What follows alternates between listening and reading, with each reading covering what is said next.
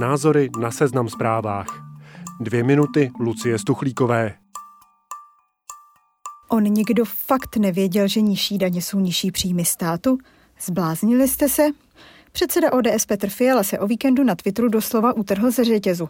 Rozparádili ho kritici hlasování, ve kterém občanští demokraté zařídili snížení daní za 130 miliard ročně. Každý další emotivní tweet od jindy zdrženlivého předsedy ODS jako by ukazoval vzrůstající nervozitu. Proč nám lidé nejsou vděční? Vždyť jen plníme svůj program a necháváme jim víc peněz. Připomeňme si, co se vlastně stalo.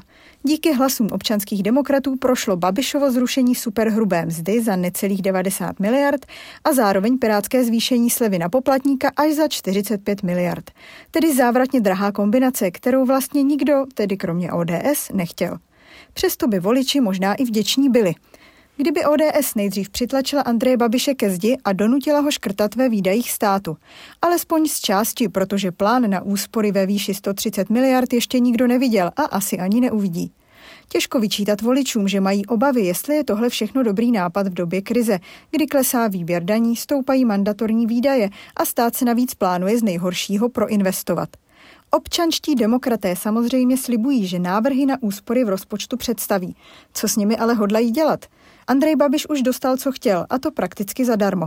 Jeho kabinet si chybějící peníze klidně půjčí a Petr Fiala to může jen dál kritizovat na tiskových konferencích. ODS je samozřejmě ve složité situaci. V předvolebním roce se proti snížení daní, které máte v programu, hlasuje nelehko. Zvlášť když jsou vaši voliči naštvaní, že musí platit jízdné zdarma, rouškovné pro důchodce a další dárečky Babišovy vlády. Jak ale tohle spojenectví s Babišem kvůli plnění programu u voličů funguje, o tom by mohla dlouze vyprávět ČSSD nebo komunisté. Je až s podivem, že si v ODS nevšimli, že jsou další na řadě. A ne, pane předsedo, opravdu nezáleží na tom, jestli hlasovala ODS s Babišem nebo Babiš s ODS. Ostatně i sama debata o návrhu ve sněmovně byla místy až absurdní. U pultíku se střídali skoro jen zástupci ČSSD a ODS, aby si vzájemně vyčetli špatnou politiku a nezájem o lidi.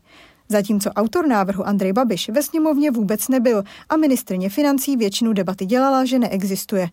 Jak výstěžně řekl lidovec Jan Bartošek, připomíná to dobu, kdy obě tyto strany měly 30%.